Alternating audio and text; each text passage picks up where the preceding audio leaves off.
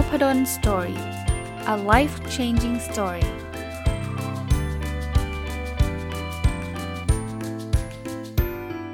ดีครับยินดีต้อนรับเข้าสู่ Nopadon Story Podcast นะครับวันนี้ถ้าฟังตรงวันน่าจะเป็นวันอาทิตย์นะครับแล้วก็เช่นเคยนะครับวันอาทิตย์ก็จะเป็นการตอบคำถามประจำสัปดาห์แล้วก็การอัปเดต Personal OKR นะครับก็เริ่มต้นเลยจะได้ไม่เสียเวลานะครับเรามาอัปเดต Personal OKR กันนะครับมันเป็น OKR ส่วนตัวของผมนะแต่ว่าที่ผมเอามาเล่าให้ท่านฟังก็อยากกระตุ้นให้ท่านทดลองทำดูถึงแม้ว่าตอนนี้มันก็ไปปลายเกือบจะปลายไตรมาสที่3แล้วก็อีกไม่นานนะวันนี้ก็วันที่ถ้าท่านฟังตรงวันน่าจะเป็นวันที่13แล้วนะครับก็อีกเดือนเดียวไม่ถึงเดือนนะครับแต่ก็เราเริ่มได้เสมอนะจริงๆเราไม่จำเป็นต้องไปรอปีใหม่หรือไปรอไตรมาสใหม่นะครับ OKR เนี่ยมันไม่ได้เป็นข้อกำหนดแบบนั้นโดยเฉพาะ OKR สำหรับส่วนบุคคลนะสำหรับท่านที่เพิ่งเข้ามานะครับ OKR เป็นระบบการตั้งเป้าหมายอันนึงนะครับที่จริงๆก็ใช้กันในองค์กรนะแต่ผมอยากกระตุ้นให้ท่านมาลองใช้ในส่วนบุคคลของตัวเองก่อนนะครับในชีวิตประจำวันเรานะครับ O คือ Objective ส่วน KR คือ Key Result นะครับผมเริ่มเลยนะครับ Objective ข้อแรกครับผมเขียนไว้ชัดเจนว่าอยากมีสุขภาพแข็งแรงนะครับ Key Result 1.1 คือผลตรวจร่างกายปกติ 100% ก็ยังไม่ได้ไปตรวจนะครับเลยยังไม่มีอะไรอัปเดต Key Result 1.2วิ่งสะสมตั้งแต่ต้นปีจนถึงปลายไตรมาสที่3ให้ได้900กิโลเมตรก็ทะลุไปแล้วนะครับตอนนี้ขึ้นหลักพันละผมวิ่งไปได้ทั้งหมด 1,008 กิโลเมตรนะครับก็ถือว่าประสบความสำเร็จไปได้ด้วยดีนะครับคีรีเซล 1.3 น้ำหนักตัวอยากให้ได้76กิโลกรัมนะครับตอนนี้กลับมาขึ้นอีกแล้วกลับมาเป็น 80.8 นะครับกดไม่ลงจริงนะฮะก็ต้องพยายามต่อไปนะครับพูดอะไรมากกว่านี้ไม่ได้เลยนะครับObjective ชุดที่2นะครับคือประสบความสำเร็จในเรื่องของงาน Key Result 2.1 คือผมทำงานวิจัยเรื่อง OKR อยากสัมภาษณ์ได้ครบ40แห่งตอนนี้ทำไปได้30แห่งก็ยังไม่ได้มีอะไรก้าวหน้าจากสัปดาห์ที่ผ่านมานะครับกำลังพยายามติดต่ออยู่แล้วก็พูดทุกสัปดาห์นะครับถ้าท่านใดใช้ OKR อยู่ไม่ว่าจะใช้แล้วเวิร์กไม่เวิร์กยังไงนะท่านพอจะมีเวลานะครับอาจจะอินบ็อกซ์มาบอกผมนิดนึงนะครับจะขอเข้าไปสัมภาษณ์ท่านสักนิดนึงนะครับจะขอบคุณเป็นอย่างยิ่งเลยนะKey Result 2.2 ตีพิมพ์ผลงานใน International Journal สะสมให้ได้2 paper นะครับตอนนี้ตีพิมพ์ไปได้แล้ว1 paper สัปดาห์ที่ผ่านมาข่าวร้ายนะครับไอ้ที่ส่งไปก็ถูก reject กลับมาก็คงไม่มีทางได้2 paper ในไตรมาสนี้แล้วล่ะเพราะว่าต่อให้ส่งกลับไปได้เร็วก็ไม่สามารถจะรู้ภายในระยะเวลา 2-3 สัปดาห์อยู่แล้วนะครับเพราะนั้นก็พยายามต่อไปครับอย่างนี้แหละครับคือความล้มเหลวที่มันเกิดขึ้นแต่เราก็เรียนรู้แล้วเราก็พัฒนาต่อไปนะครับKey Result 2.3 ตีพิมพ์หนังสือสะสมตั้งแต่ต้นปีให้ได้3เล่มตอนนี้ทำไปแล้ว1เล่มแล้วก็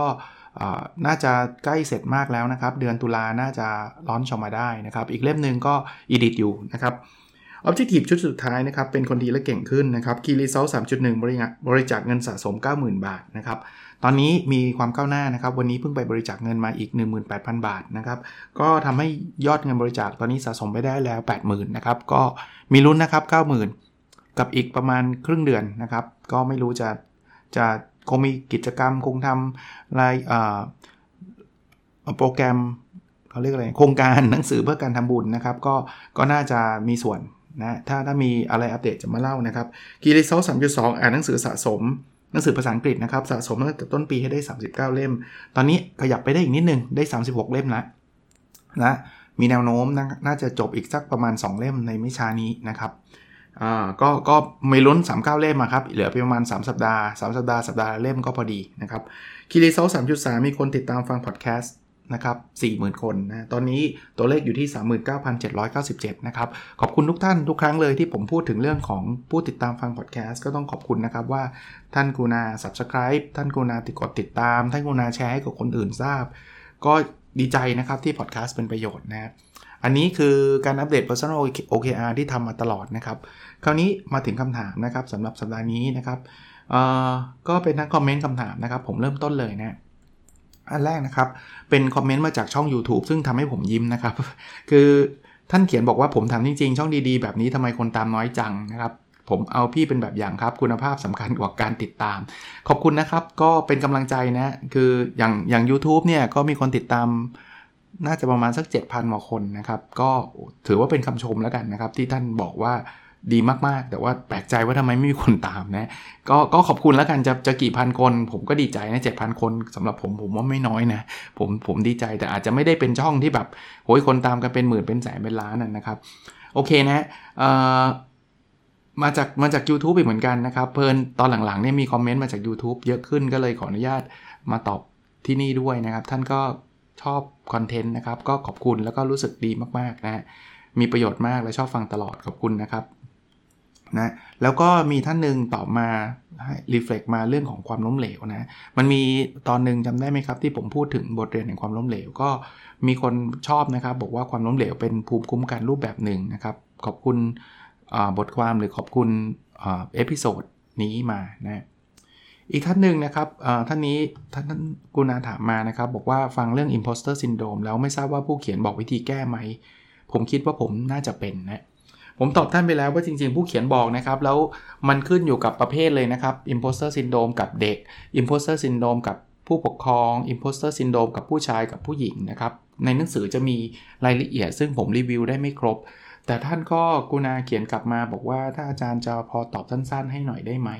เอางี้แล้วกันครับคือผมไม่แน่ใจว่าจริงๆผมก็เข้าใจว่าท่านใช้คำว่าผมต้องเป็นผู้ชายนะ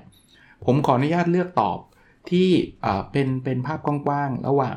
เอาทั้ง2เพศเลยแล้วกันสำหรับคนฟังอาจจะเพศทั้งผู้หญิงและทั้งผู้ชายว่าวิธีแก้ Imposter Syndrome ของ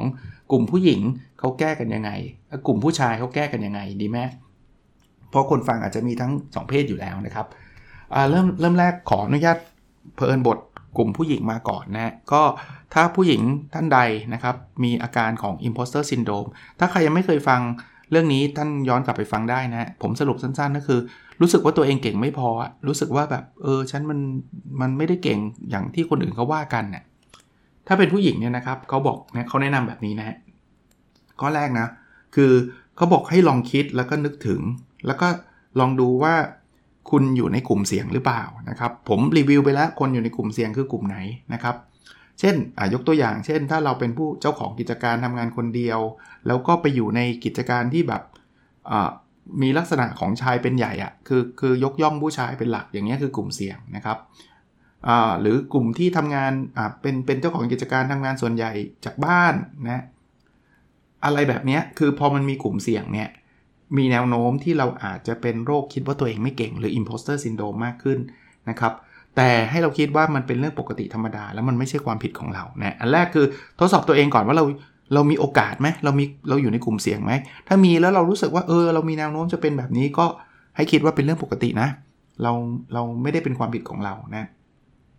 ถัดไปนะครับที่เขาแนะนำนะครับเขาบอกว่าลองคิดถึงวิธีที่คุณมองดูการถูกปฏิเสธและการถูกวิพากษ์วิจารณ์นะครับโดยเฉพาะการถูกวิพากษ์วิจารณ์ซึ่งเป็นส่วนสำคัญของการเติบโตนะคือคนเราเนี่ยมันทำงานมันก็ต้องมีคนโดนวิพากษ์วิจารณ์หรือโดนว่าบ้างแหละแต่ว่าบางทีการว่าเนี่ยมันก็เป็นส่วนหนึ่งที่ทำให้เราเติบโตทำให้เราเก่งขึ้นเนี่ยนะเขาบอกว่าปกติเนี่ยผู้หญิงจะมีความอ่อนไหวคือโดนว่าอาจจะรู้สึกเฟลรู้สึกดาวรู้สึกฉันมันไม่เก่งเนี่ยเขาบอกให้ทำแบบนี้ครับจดบันทึกการถูกวิพากษ์วิจารณ์ใดก็ตามที่เราได้รับแล้วพิจารณาดูด้วยเหตุด้วยผลนะครับว่าสิ่งนั้นน่ะมันจริงไหมถ้าจริงก็ทำใจให้สงบและเรียนรู้จากมันถ้ามันไม่จริงก็ปกป้องตัวเองว่าเรื่องนี้มันไม่ใช่นะครับถัดไปนะเขานำเสนอแบบนี้ครับเขาบอกว่าเราต้องทดสอบตัวเองดูเขาบอกว่าลองดูซิว่าเรามีปัญหา Imposter Syndrome หรือเปล่านะ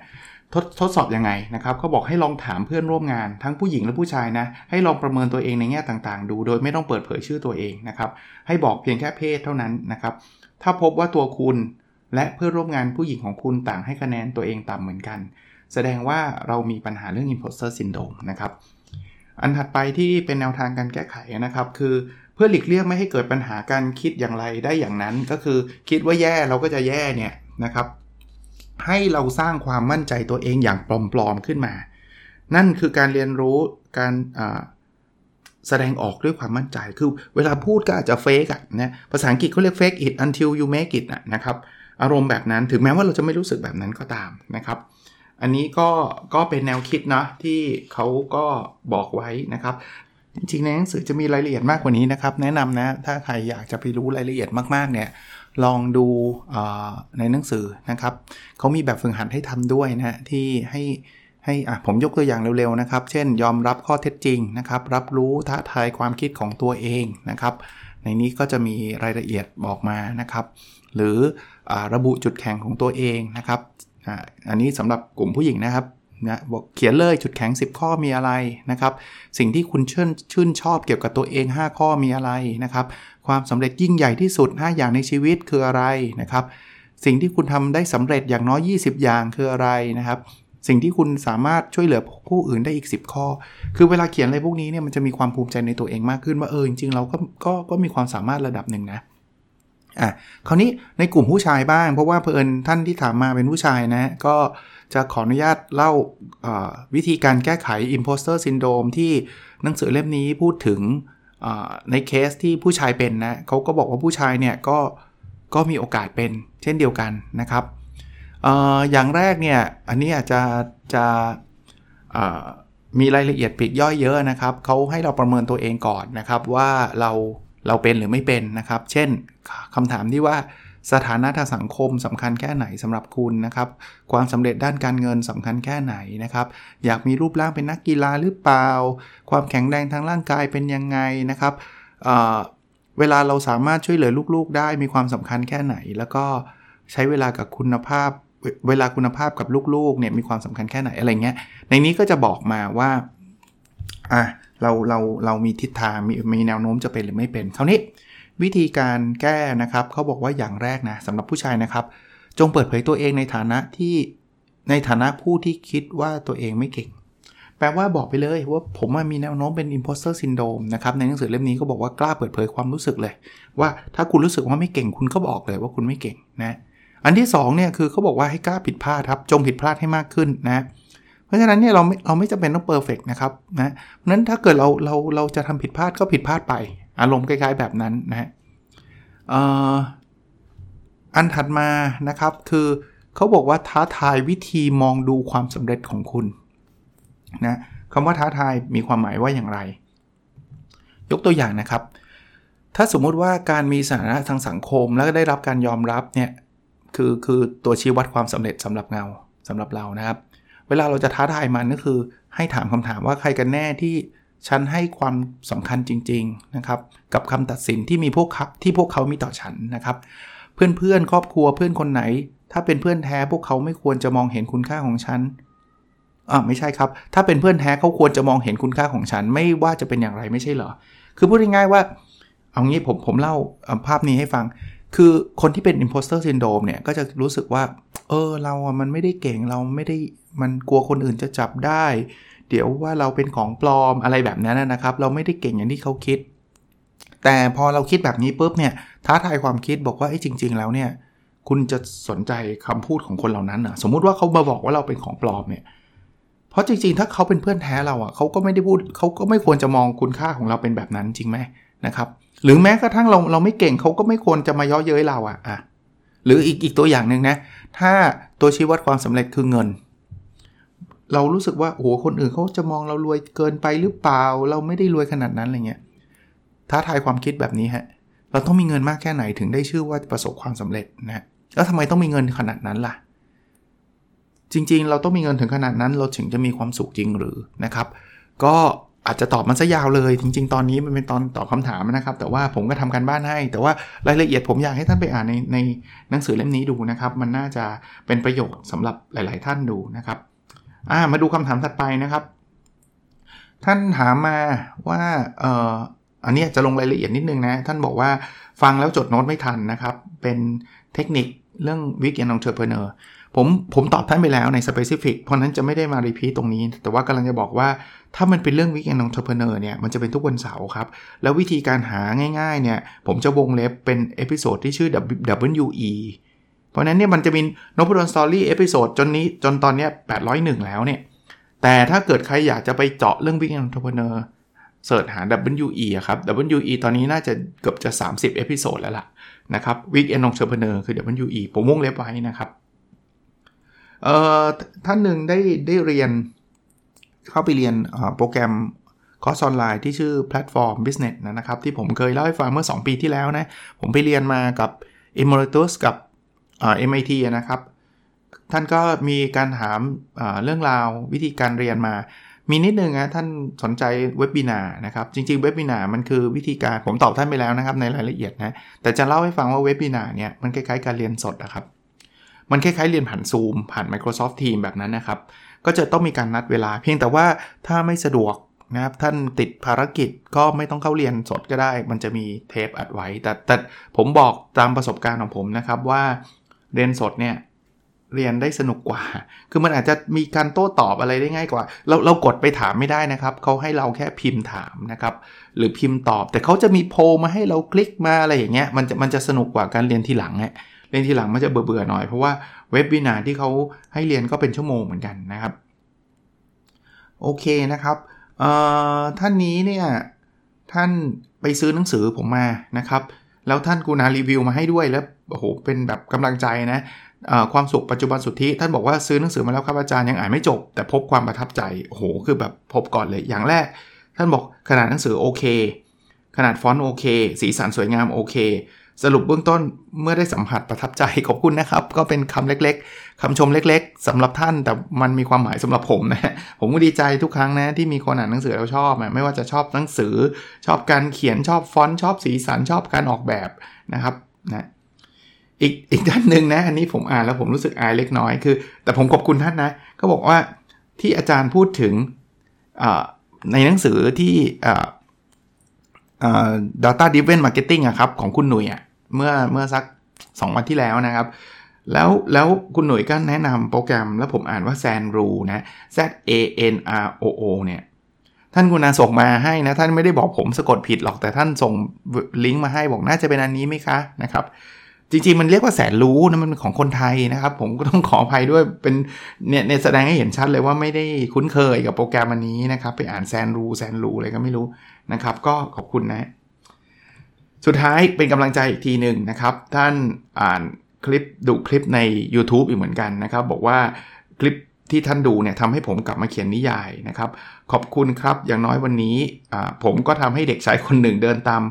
ทางของตัวเองเป็นกำลังใจให้ผมทำจะครบ800เอพิโซดแล้วขอบคุณนะครับนะก็ไม่ได้มีอะไรมากกว่าคำขอบคุณนะก็หวังว่า Nopadon Story ก็น่าจะเป็นอีกหนึ่งช่องทางและการเป็นช่องทางเล็กๆอย่างที่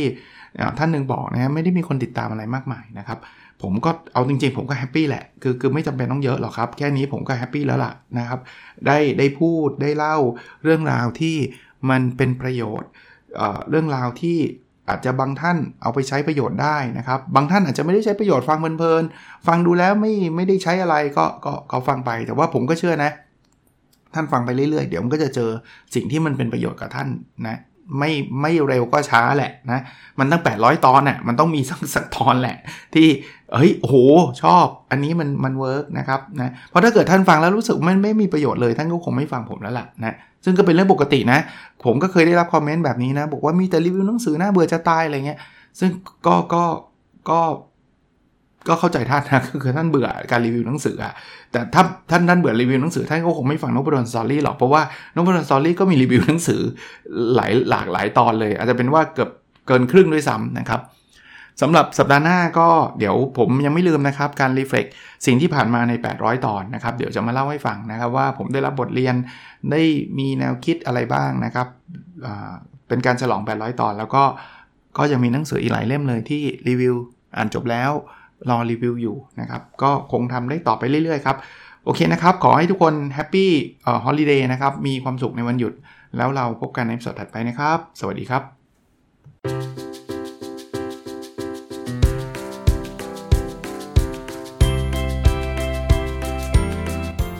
Nopadon Story a life changing story